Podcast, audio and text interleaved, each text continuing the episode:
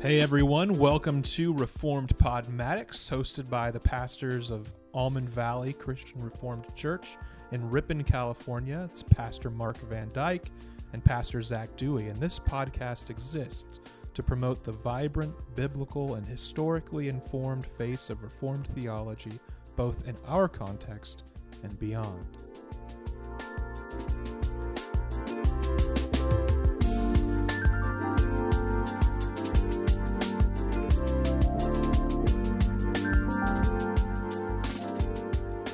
Hello, everyone, and welcome to episode three of Reformed Podmatics. I'm Pastor Mark, And I'm Pastor Zach. and we are looking forward to digging into this topic of revival. And before we even do that, we need to take care of maybe a little bit of housekeeping. And Yeah. um, it's sort of an exciting thing that's happened in the last few days where I've been, or we have been looking for some theme music for this podcast and um, had looked on lots of secular websites, just generic audio blurbs and things like that. And the thought popped to my mind why don't we use some music from a Christian artist who we appreciate? Um, and so. Yeah. Jonathan Ogden is one of my very favorites, and I emailed this young man who is creating great Christian music in England, and he has agreed to allow us to use his music. And so we want to encourage you if you like the sort of mood or style uh, of our theme music. Definitely check Jonathan Ogden out. He actually has some other Yeah. stuff as well that's not as beatboxy, techno-y Hmm. as what we use for this show, but uh, puts psalms to music. He has a lot of great albums about uh, that are just very worshipful. The one that this one particularly comes off of is his latest full length album, um, which is based on the 24 hours of the day. So there's 24 tracks, each one to sort of represent the mood of the of that time of the day, which I think is a really interesting concept album. It's really fun to listen to. Um, and it doesn't take 24 hours to listen to it. So if you're wondering that, and it's great while you're working because it's thoughtful. It's uh, every once in a while there will be essentially just a worship song in the middle of it. Like I know Yeah. Hour Seven is a great worship song about how the Lord makes every morning new. And so check it out, Jonathan Ogden. What a great guy for letting us use his stuff. Yeah. Um, we are so thankful that Definitely. if you were to ever listen to this, Jonathan, I hope you are. and uh, we are big fans of yours, uh, not Yeah, just because you. have let us do this, but uh, because you have great music too. So, um, secondly, I think the other housekeeping note is that I have listened to myself on the previous podcast. Never a fun thing to do. And I was hearing lots of ums and uhs and almost stuttering. And so I am going to work on that. I promise you to our listeners, and I promise to Zach already that I'll try to. it, it's something that I need to work on, and hopefully, I've already done a little bit better in that regard on this podcast in the first two minutes. But it's a strange thing to hear yourself, and when you hear yourself saying um and uh every, I don't know, Every eight, eight or um, nine two words. seconds. every two seconds. That- that's not so great. So, anyways, we are focusing today on this topic of revival, and obviously, we're doing so from a reformed perspective. Hmm. Now, some people might even be a little bit alarmed by that topic being covered by reformed pastors Yeah. because revival has such a specific and often unreformed definition in Definitely. our church culture today. we are wading into some interesting waters here, and so maybe you're curious what what do we think about revival? And I guess that's really the whole point of this whole Yeah, absolutely. conversation. Um, so the question uh, is, yeah, what would a reformed revival look like? Or do we even want to use that term is another Yeah. question. And, and so, uh, reformed and revival to me requires a definition of who the Holy Spirit is and what we believe the Holy Spirit does. Even that already is probably moving things a little bit away from the modern Definitely, definition of revival because there would be less interest in a theology of the Holy Spirit and more interest in how that worship service made me feel. Do I feel revived? And it's kind of Yeah, pulled away from its theological roots almost immediately. So maybe even just in asking the question of what the Holy Spirit does, we're already showing where we're going to go with what we think a revival would be. Yeah. So, what are some of the things then that? What, what, let's start with this. What are some misconceptions mm-hmm. people have about what the Holy Spirit's work is in the life of the Christian or in the life of a non-Christian? Yeah, I would say broadly and maybe being a little bit critical, people would think the Holy Spirit makes me feel happy. Mm-hmm. Or the Holy Spirit makes me feel energized. The Holy Spirit is my spiritual shot of espresso. Yeah, it's sort of like that mountaintop high people often will talk about when they go off to summer camp or something and they have that extremely emotional experience. They have that good cry that they've been looking forward to all week. Usually it comes on Thursday or Friday night. And they look forward to it all all year to the next year because they want that Holy Spirit feeling and it's Yeah. so they've connected the Holy Spirit with their deep uh, expression of emotions, or that they've gotten to that emotional place finally. Maybe they've been sort of uh, shut off for a long time, and now they've had that moment, and that is the Holy Spirit feeling Right. that they get. And the Holy Spirit wouldn't be opposed to Right? making people happy and giving them an emotional high even. And and that starts to disclose a little bit of some of my theology of revival that it could include a lot of high emo- heightened emotion Yeah. and crying. And um, we find that in the scriptures of course uh, people crying out what must i do to be saved? And and yet it's been absolutized that's a word that I will often use when I find mm-hmm. that there's some kind of issue. Um, that when something is is said to be, it has to be exactly this, or it's not a- an act of God or an act of the Holy Spirit. Then we're, we start to get into trouble. Mm. And I would say generally, people would go to a exciting worship service or mm-hmm. a conference usually and come away and say i was the holy spirit really met me there which could be very true but then they would go the next step and say and when i don't feel this way the holy spirit isn't really working powerfully in my life Yeah. God's presence is far far from me. They will feel like. Right. Yeah. And so we pastor a church where the worship we wouldn't call extremely charismatic and high energy. Mm-hmm. It's fairly straightforward in terms of the songs are picked are classic hymns and some of the better modern praise songs. And so often I, if I am very spiritually prepared for the worship and if I'm really clicking with the mm-hmm. words of the songs and the the spirit is speaking to me i find our very simple worship service can be very spiritually nourishing.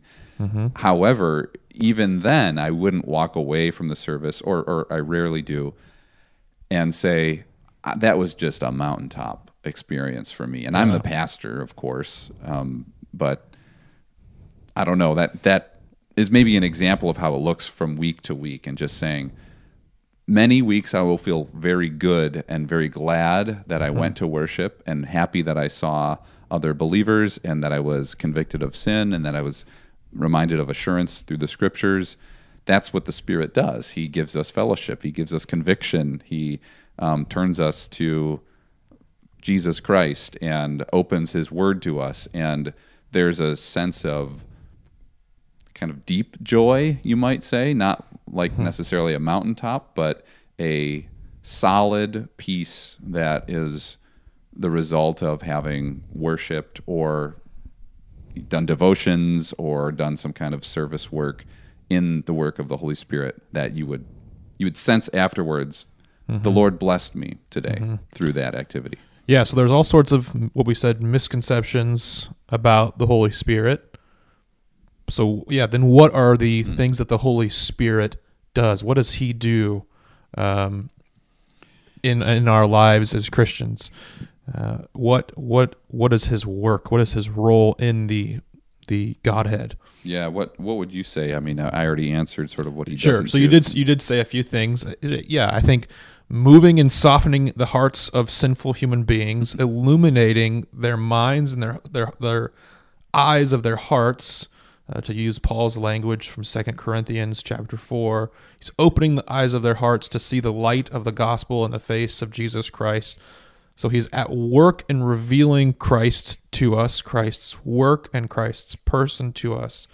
And then I think the Holy Spirit is who gives us faith. Um, mm-hmm. I see that in Ephesians chapter 2, for example, uh, that the, the by, we are saved by grace through faith, and this is not your own doing. Uh, it's not the, the, the doing of the person to create mm-hmm. their own faith. Mm-hmm. Grace is is a gift of God, but so also is the faith that is given to us by God.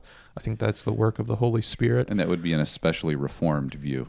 Yeah, and the Holy Spirit then also works with the person, the the Christian, this is I'm, I'm thinking now of Romans eight in particular, hmm. in the work of sanctification. Uh, Paul says um, that if we put to death the deeds of the body, this is Romans eight thirteen. If you put to death the deeds of the body, if by the Spirit you put to death the hmm. deeds of the body, you will live. So I think mm-hmm. the Spirit is absolutely essential in the process of sanctification.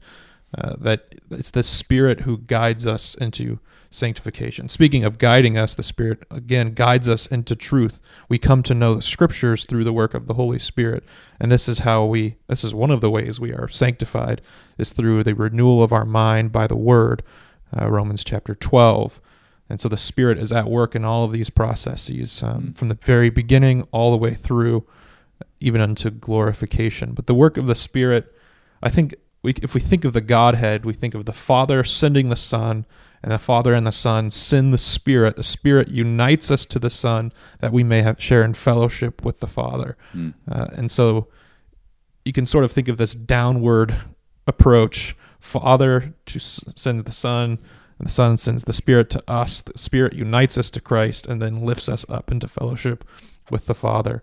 Um, and in that sense, it's really unfortunate that we neglect the Holy Spirit because He is immanent to us, hmm. right? Because we are in the world, we are in uh, places where there is sin and suffering, and of course, God. You don't want to separate God too much from Himself in the Trinity. However, if we mm-hmm. can think of needing to be with the Father and Jesus Christ being the way to the Father and the Spirit being present, immanent, even living within us as we are temples of the Holy Spirit. Yeah. That it's sad that we neglect the one who is so close to us, hmm. who is the Spirit even living within us and at work around us and and you're the working in your life and I need to look for that. Yeah. Um, of course that is the Father and the Son doing that through mm-hmm. the work of the Spirit in our lives. However, we just often miss that third person of the Trinity and neglect him to our own detriment, I would say. Yeah, so I think of the beginning of Calvin's Institutes, book three, when he's talking about salvation specifically. He basically makes the point that, okay, Christ came and did what he did, died on the cross and was raised from the dead. This is good and it's the gospel, mm. but how does it how does it reach here? me yeah, yeah. here in now in my time 2020 mm. what what good does does that old act have for me now and it, the answer is that it's through the spirit uniting us to Christ mystically. It's a mystical union or a spiritual union that we share now because of the holy spirit. But you're right. And that, that brings up another question while we're on this topic of the spirit. How much do we should we recognize the mm. spirit? It seems that often in the modern pentecostal movement yeah. a lot of the focus and emphasis is on the spirit's presence. Whereas i think a reformed pneumatology in the in the reformed pneumatology we look beyond the spirit the spirit mm. yeah. is uniting and pointing us to christ uh, and so, so i think word. that that differs would you agree with that and yeah it does yeah. differ in that the spirit in our reformed view is he is not an end sort of unto himself where he's the only person of the trinity that we need in worship.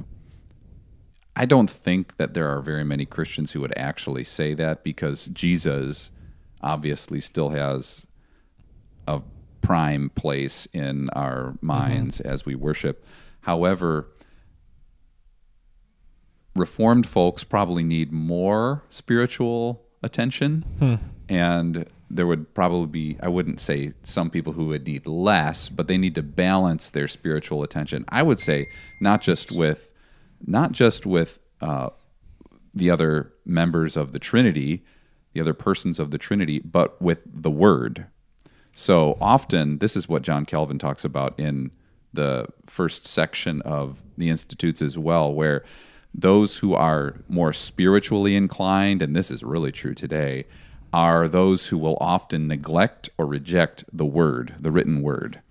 And so the Spirit, just as you said, points us to the Father and the Son, but he also points us to the Word. And so uh, John Calvin goes on this awesome rant in, in the Institutes where he's talking about these these foolish devils essentially who will divide between word and or between spirit and scripture. And they'll use sometimes the scriptures to say things the spirit wouldn't confirm or the sp- the spirit to say things the scriptures don't confirm Yeah. and it's just a free for all which is pretty prophetic and amazing that he would have I, I would guess that's happening far more today than it would have been in John yeah. Calvin's very structured Western European kind of uh, the the um the impulse of his culture would have been more towards structure and scripture and orderliness Yeah. and um, that can be a good thing.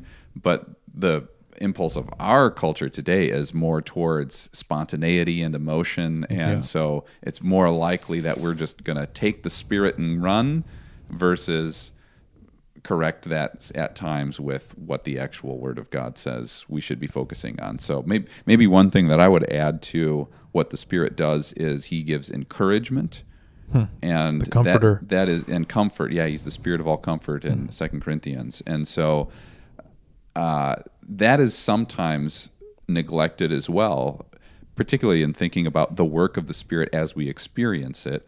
So, Hmm. if I am comforted by someone, it's the Spirit. It's often we That's a would think point. that's somebody doing something nice for me, you know, and Mm-hmm. take the spiritual quotient out of it. Yeah. But that's the Spirit ministering to me through a letter that an Right. elderly lady from church. Encouragement is a gift of the Spirit. Yeah. um, and so ultimately we can we can look at the spirit and not not only at that person the encourager Yeah, and so I love that we've established these things because now when we start to talk about revival, well, revival doesn't just mean super heightened emotions. Revival may mean I was revived when an elderly lady in church gave me a letter or a card hmm. or a plaque. That encouraged me so much and revived my soul and the spirit it was the spirit working it's not as though this lady said just the right thing and figured Yeah. out the magic words for me but i think that when we start to define what the spirit really does then we start to understand a way fuller definition of what revival means so hmm. that's uh, that sort of leads into i would say an important question of historic revival yeah that's um, where i think we should go here from yeah. So what? Obviously, I'm I'm a big fan, as maybe listeners will learn, or people from our church would know that I'm a big fan of many first Great Awakening authors, particularly Jonathan hmm. Edwards and his Puritan contemporaries. And in reading Edwards' biography by James George Marsden, he does a, a really great job in showing some of the struggles that that Edwards went through, getting criticism from some of the other Reformed ministers, Congregationalist ministers, particularly of Boston and the Connecticut area and Providence as well, to some extent. Um, and so he's being criticized. And at that time, it was the two camps were called the New Light Calvinists or the new the New Light ministers. That was Edwards. They were New Lighters, and there were the old light ministers um, who were often in Boston, and they were very suspicious of some of the charismatic manifestations of revival in Northampton, where Edwards was, or in some of the other places where George Whitefield and some of some other ministers were going to preach. Um, so W- w- would the uh, the old lighters? I'm curious. Yeah. Be would we consider them as relatively orthodox, reformed pastors and Christians, um, and pretty pretty like would we find ourselves in in brotherhood with them, and would we feel sort of that connection to them? Yeah, I from reading, it's been a little while since I've read that chapter, but my impression was the answer would be a yes. They certainly were reformed in understanding of salvation and how God works in the world, and even things of like uh, church polity would Okay. be, have been very reformed. But I would sort of link them up with cessationism. So they were, they were a- more like a Okay, a MacArthur good connection. um, and he would have fit probably pretty well in with those old lighters. And it's interesting because the same, the reason I bring that up in history is that the same drama has unfolded in our own lifetime between Yeah. cessationists, uh, often led by John MacArthur, and those even within the Reformed camp who are more pro revival. Uh, one guy that I really like on this is Tim Challies, who um, I think fashions himself as a reformed charismatic and kind of in the line of, of Martyn Lloyd-Jones, and and so those two guys, not not so much that Tim Challies is like on the level of MacArthur in terms of influence, but Yeah. um, but they could kind of represent different camps where we would say there can be a emotional powerful manifestation of spiritual revival in a person's life and that would be a something to be sought something to be embraced that would be more the new lighter the edward the edwardsian Yeah. approach to things like let's open ourselves up to the spirit Right, let's uh and, and this spirit could be very unpredictable. I think that's another one that old lighters probably wouldn't be as as happy Yeah. with. Um, more structured in terms of what the spirit would accomplish, and and I don't say that we would want to go towards one extreme or the other, but to me, giving an ear towards the new lighters in our day would probably be not such a bad thing, given that hmm. the spirit does move in mysterious ways at times. And to me the new light calvinists are probably those who are more attuned to that mysterious work. Okay, that's a good distinction of them. Um, and so, what were some of the amazing and good things, the commendable things about the first Yeah. Great Awakening that we we see good revival happening in? i would say awesome preaching great literature Yeah, so it was a some of the most profound books in American theolog- theological history come from that era. it was an explosion of great thought and really already started in the 17th century so the pilgrim's progress um, Oh, yeah. author poets like ben jonson um, john milton Mm-hmm. um, certainly there would be just this amazing explosion of deep thought on things of things of God of of the scriptures. So that would be one thing that there was an intellectual flourishing as a result Yeah. of this revival, and the downstream of that actually came the founding of the United States. Um, and I don't know if I would link them intrinsically absolutely together. However, it was a time of cultural revival, a cultural there there was um, I know that there's a revival in Scotland uh, kind of around this time actually in the six in the 1600s where John Knox um, comes in and from my understanding of what Scotland was like before that it was kind of a shady Edinburgh and some of the big cities were not good places to be. And then from this revival comes uh, come hospitals and schools and churches that are doing a lot of good in the community, and so come you know action activity came came also in Scotland from that, and I know that that's also true of uh, many of our greatest universities in our country were founded by these by these reformers, be, these reformed ministers, and their uh, you know, people who were being taught by them in New Haven and um, Yeah. Uh, Boston, some of those places. What were some of the then the criticisms of Yeah. the revivals happening in the first Great Awakening? I, I think um, one answer might be that people thought they were too fanatical, too Yeah. over the top, too emotional. This would be the, the old light Calvinists. right. It sounds like Yep. um, who are taking the position that they are, I don't know, too given to to their emotions and their Yeah, they get swept away. yeah, and they're not being self-controlled, which would be seen as a fruit of the spirit, um, as what Galatians says. And so, yeah, what would be what would what would be the criticisms of it? Yeah, well, there would perhaps be some theological criticisms.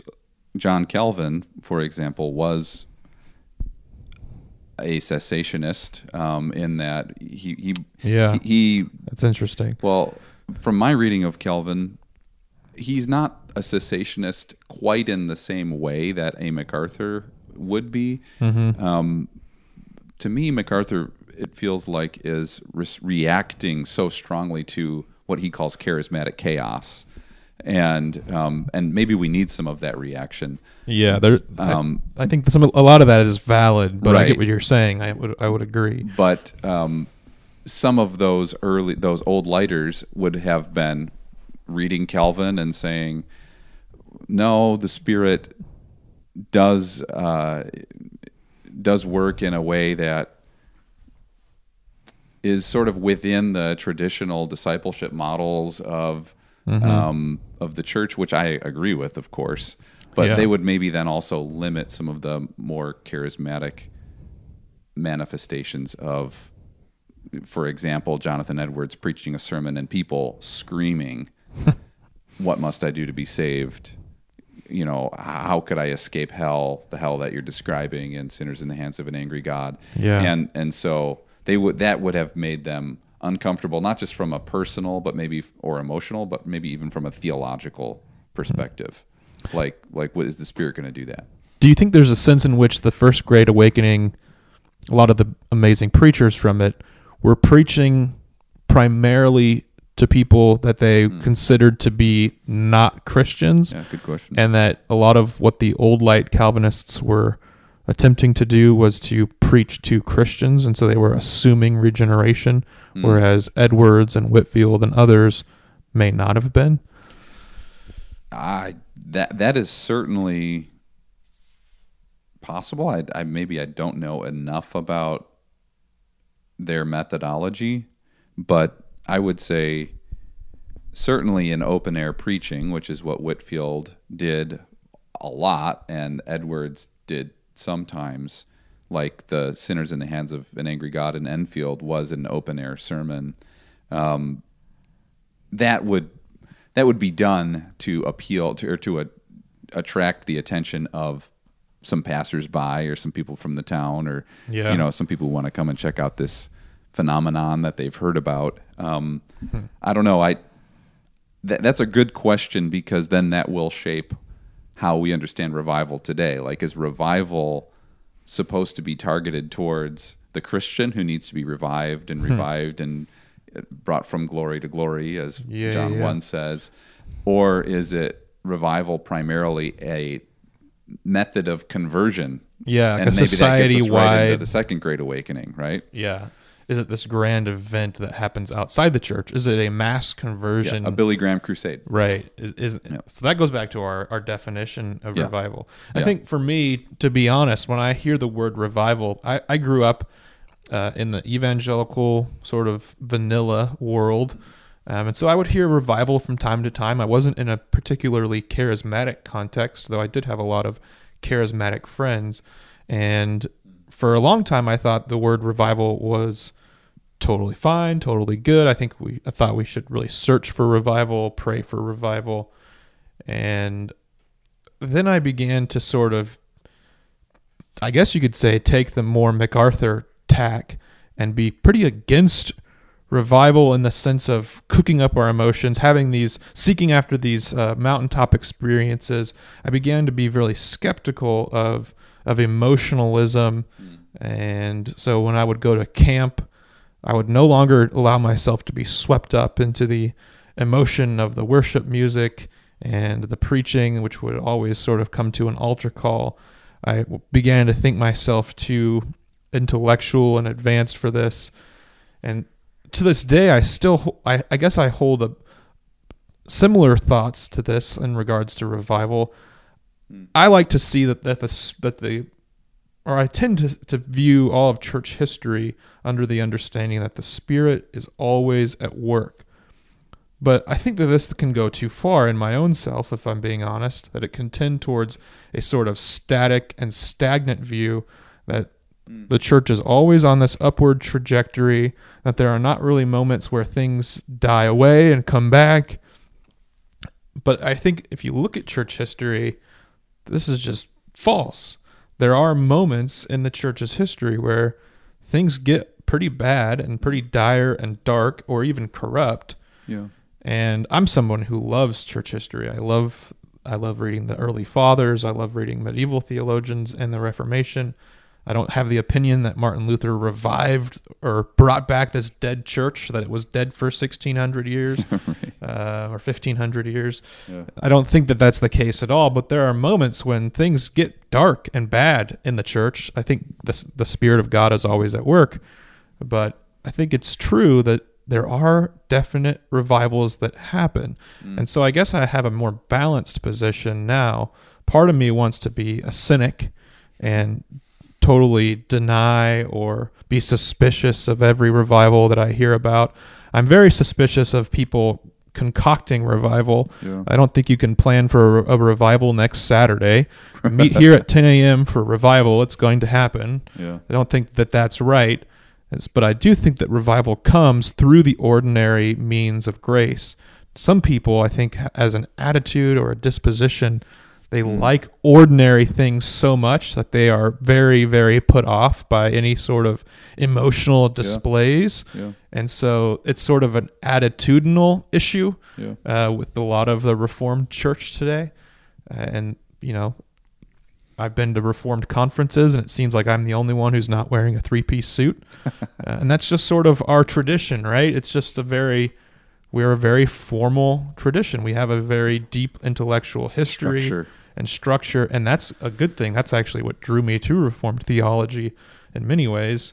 Um, but I, I think as I've come around in later years, I've seen more of a balance, Hmm. and I've not been so much of a of a curmudgeon when it comes to revival. And so I think revival is something we should be seeking for. But it, again, it all depends on what we mean by revival. It, it's helpful to distinguish also between corporate revival and person and personal hmm. individual That- revival. that's a great point. And so, my emphasis, maybe I need to be more clear about this in my preaching, would mostly be on individual. And hmm. my understanding for a corporate revival would be when many individuals are hearing the voice of God and being having their conscience stirred and convicted and receiving a fresh understanding of the grace of God and a fresh understanding of how God is calling them to do something in the world.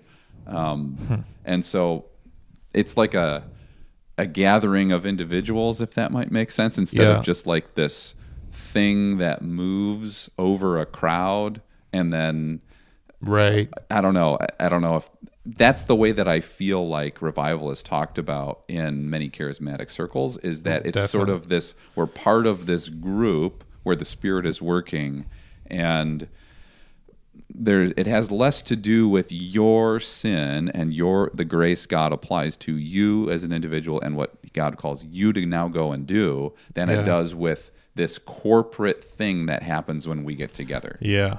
So I would I would say the corporate blessing can happen when a lot of individuals are revived and blessed by the Spirit, transformed. I mean, those are all mm-hmm. words that I would use interchangeably. But when it starts to become like what you said, revival at 10 a.m., then that that's putting all the emphasis on the corporate gathering, which can, Yeah. according to the Second Great Awakening and Charles Finney, kind of produce revival. Hmm. But we would disagree with that from a reform perspective. What would you say, just real quick, would be some of the differences between the first and the second Great Awakening? Uh, good theology.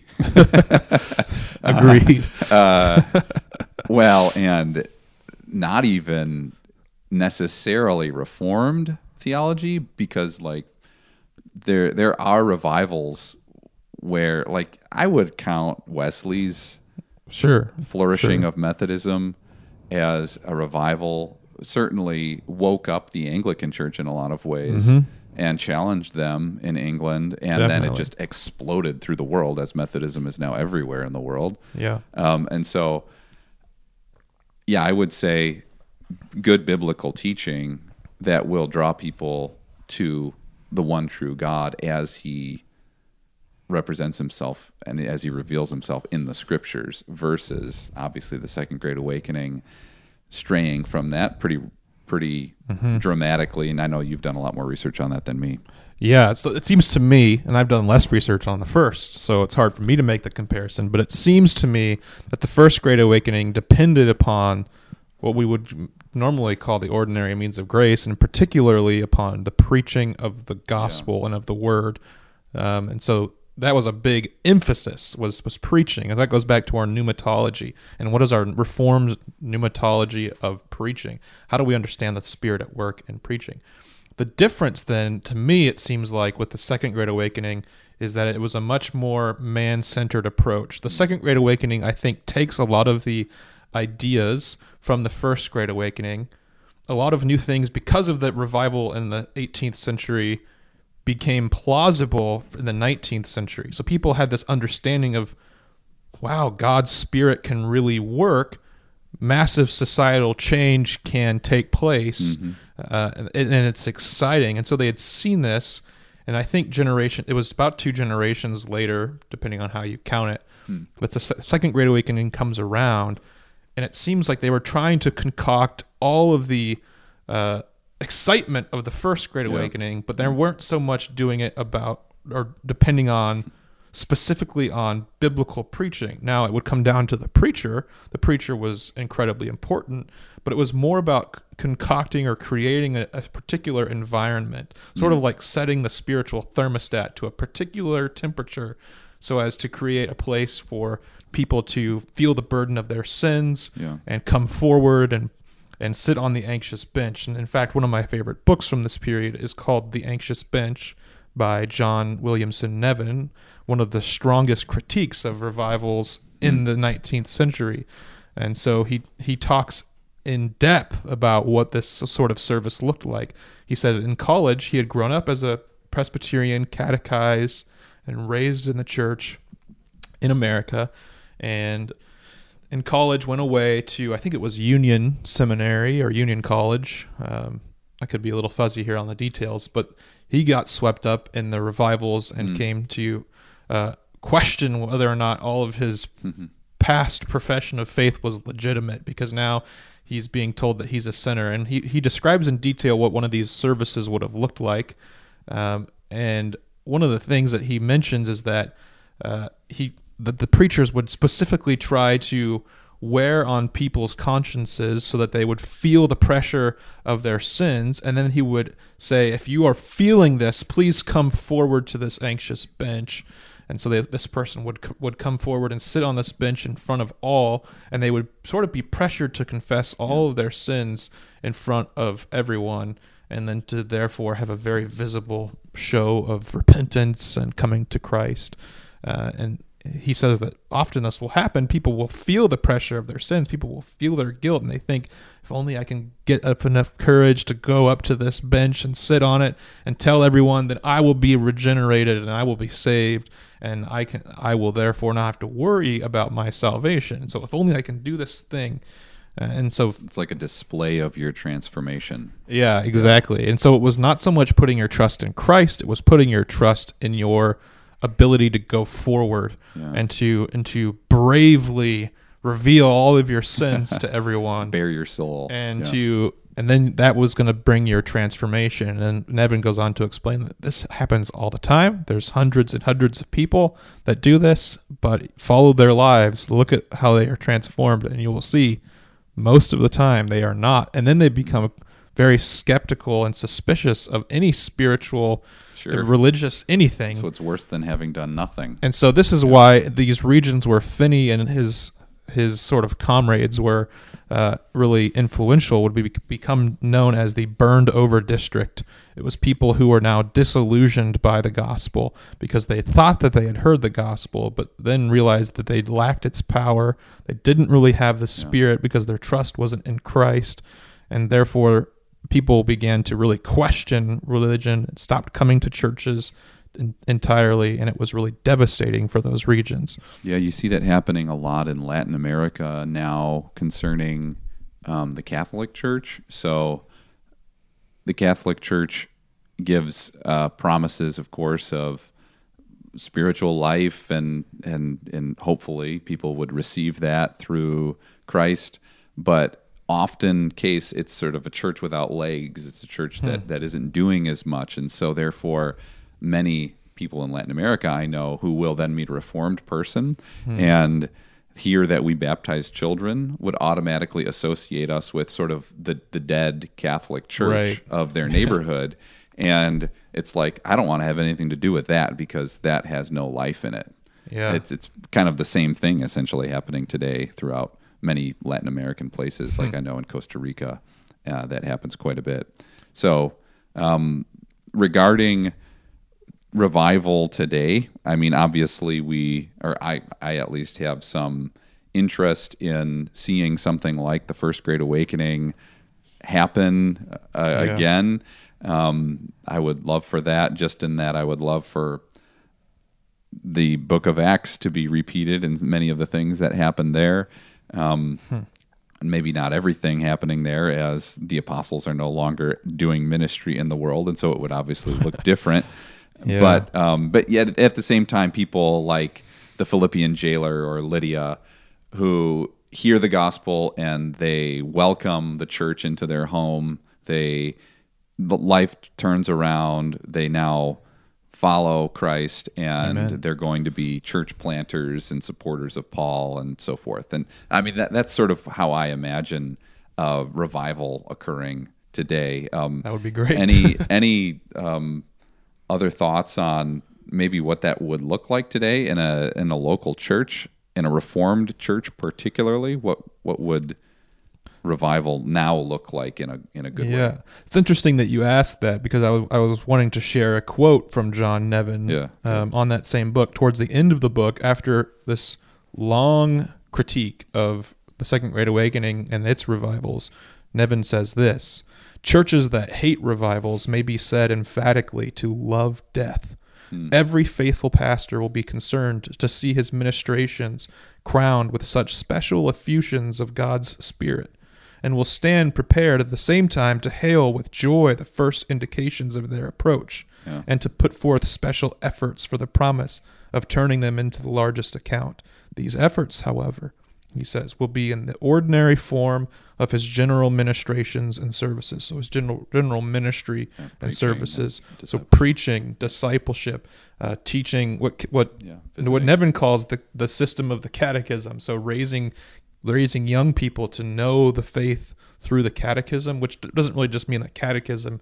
It's more of that ordinary, slow, intentional uh, discipleship form that the church has historically taken uh, to really root its people in the catechism and or in the faith and then also in taking communion and being baptized as a child and so on. All of these ordinary means of grace nevin says are the way towards this revival Yeah. and there may at times be be moments when the spirit pours himself out and blesses these ordinary acts these ordinary measures And it, I, I'm maybe as we start to close, I think it's good to put a human face on a lot of these things that we can talk about theology and and pneumatology and how revivals have happened in the past and think a bit more theologically, philosophically.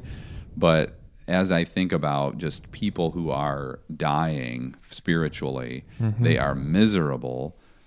The Catechism uses that word misery a lot, and, and it's true. And we see it now, maybe a little bit more because of coronavirus, that the misery Yeah. has come to the to the top of people's lives and is now Right. showing. And that's that's the world that I know Edwards encountered. That's certainly the world that Calvin would have encountered. Martin Luther would have encountered miserable people, and um, he was driven by God, I would say, to preach the gospel so that they would be revived. And Yeah. that's what I mean by revival is people being born again, people whose eyes are opened. Wow, there's fellowship here. Yeah. There's uh, truth here. There, There's there's life. There's There's, goodness. life in this place. There's life in Christ. There's meaning. Um, yeah, and and so I I kind of take that into, for example, the prison when I go there on Wednesdays, Hmm. and I just I see this dark place. It is a palpably spiritually dark place, and yet in this chapel, these guys come in and they have some experience of the presence of God through simple teaching about um, Yeah. saying no to wanting to lie and wanting to tell the truth and be found in Christ. It, just simple things that very elementary lessons, but all of a sudden they're starting to see this is life. This is good. And so that's my desire, even talking about this on an early episode of our podcast, is to me, like I would agree with Nevin, that we want to see life from where people were we want to see dead people come to life Yes. and and so i when when the cessationists get too excited i would say sometimes they can border on sounding against that you know Yeah. because well that can get out of control well um, i agree that the second great awakening was bad and that many quote unquote revivals today are manufactured and Mm-hmm. i'm not even so sure i think billy graham's crusades were done methodologically in the best possible way Right. but at the same time I just want God to move, and and that's the Martyn Lloyd-Jones uh, listener in me saying, just just so that God might be glorified. That's what we want to see, yeah, and what does Paul say? In pretense or in truth? right? The, the Yeah, gospel is being preached. exactly. Yeah. and in that we we we are joyful uh, Yeah. because we that's the that's the end goal of revival is to yeah see people come alive reborn. Uh, i think of psalm 1 being like the righteous person planted by streams of living water yeah, um, and flourishing and, and bearing fruit in season. That's what it's all about. And if that's what we define as revival who wouldn't want that? Who who who doesn't want to see that that's what the church exists to do is to bring light to dying or life to dying people to dead people yeah, and to see the holy spirit move in their lives and resurrect them yeah. And I think it's just key to kind of stop with that because that this needs a human face. Uh, every theological topic needs some connection to real people for it to have real use. And so revival is, is great to talk about, or even like the work of the Spirit. Okay, the Spirit produces repentance and forgiveness. It's like, I hope that uh, on the next person I encounter, I can move in that direction as the Spirit works in me. Um, and so th- these aren't just theological ideas, which I know Reformed people are often accused of holding on to cold theology. um, hopefully this is going to send us into action and maybe even for anybody listening just to pray for revival in your own life to see your sin very clearly and to repent of it and to want to live in the fullness of the presence of God. And revival essentially is a product of that. It's not really hmm. the the goal as much as just to to be with God. Right. That's and exactly in order right. to be with God, one must be made holy and revived. yeah and it's so- not the goal but it is a product a byproduct Yeah, yeah, that's and, really good And so, yeah, it's uh, it's kind of complicated. It's a little bit tricky because on one hand we want to see it, but on and we even want to see the visible manifestation of it. I would Yeah. say it's great when that happens because God is glorified when the world sees a revived people. However, if we don't see that huge Holy Spirit revival uh, church that is the North, the church in Northampton in the 1730s. If we don't see that, It doesn't then- mean that our- then it's our- not it's that it doesn't dead. mean it's not happening. Yeah, right, That people right. are, can be revived, um, moved from glory to glory as they they hear the gospel, as they celebrate the sacraments, as they spend time in Christian fellowship with each other. So. Amen. Yeah, so hopefully that's helpful to you guys as you listen to this topic and stick with us. Uh, make sure you subscribe, and hopefully you will be looking forward to more of these podcast episodes. But uh, until now, un- until then, uh, have a great day. Yep. Grace and peace, guys. Bye. See ya.